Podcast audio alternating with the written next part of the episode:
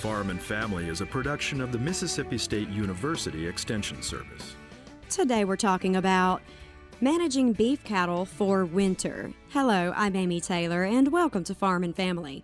Today we're speaking with Dr. Brandi Karisch, Mississippi State University Extension Service beef cattle specialist. Brandi, why is winter such a challenging time? Well, Amy, cattle can increase their body heat production as a response to severe cold by increasing their metabolic rate. Their energy needs are going to increase and they're going to have to eat more just to maintain themselves. Cattle typically can adapt to colder temperatures with gradual changes in the season by growing longer hair coats and adjusting their metabolic levels, as well as depositing some extra fat to be able to insulate if their diet allows.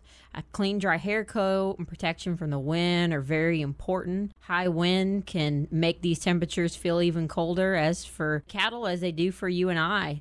What nutritional or feeding challenges do cattle face in the winter? Well, feeding intake is going to increase. So it's important for producers to plan for this in their feeding programs. A temperature drop to just 60 degrees to 40 degrees can increase cattle's intake by 2 to 5%, and that drop below 40% can increase their intake by up to 8%. We're fortunate here in Mississippi that we can graze cattle most of the year, but severe cold is going to impact forage growth. So it's important to plan ahead for enough hay stores or stockpile forage and manage cold season forages as well. And it's also important to consider the quality of that hay or stockpiled forage and plan any supplementation around those cows' nutrient requirements and the quality of that hay or forage.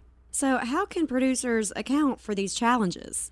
Planning ahead is a, a key factor, making sure they have plenty of hay supply on hand to take account for those increased feed intakes, making sure to keep those hay feeders adequately stocked, and paying close attention to those feeding areas themselves. Mud can build up pretty quickly in a high traffic area and cause its own set of problems. So it can negate that insulation factor or that hair coat that cow spent time growing, cause hoof problems in mature cows, and is even a bigger concern for young calves who can become chilled or trapped in the mud or pick up diseases for most producers, supplementation or that extra winter feeding is a big cost and a big concern. So it's important that they do it both efficiently and economically.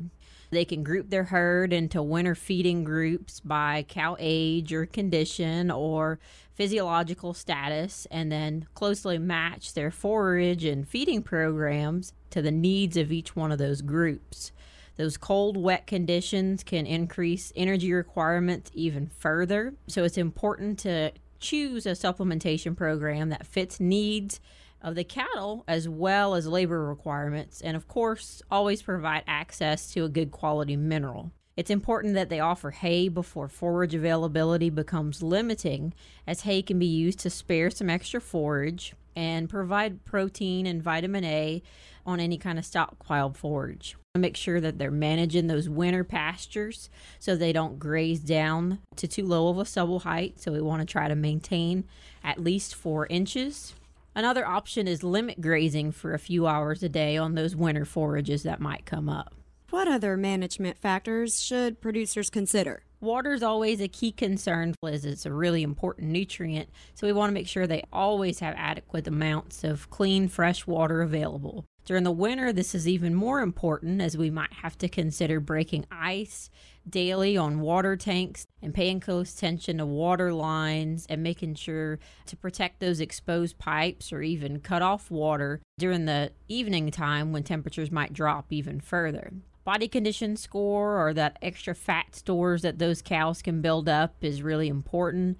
Cows that are thin are going to have more problems and they may be weak or have difficulty calving. So it's important to manage cows so they're at least a body condition score of five to six on that one to nine scale. And calving management is also a big concern. So pay close attention to newborn calves as they're extra susceptible so monitor them closely, routinely check them, and move cow calf pairs to fresh pastures soon after calving. Today we've been speaking with Dr. Brandi Karisch, beef cattle specialist. I'm Amy Taylor, and this has been Farm and Family. Have a great day.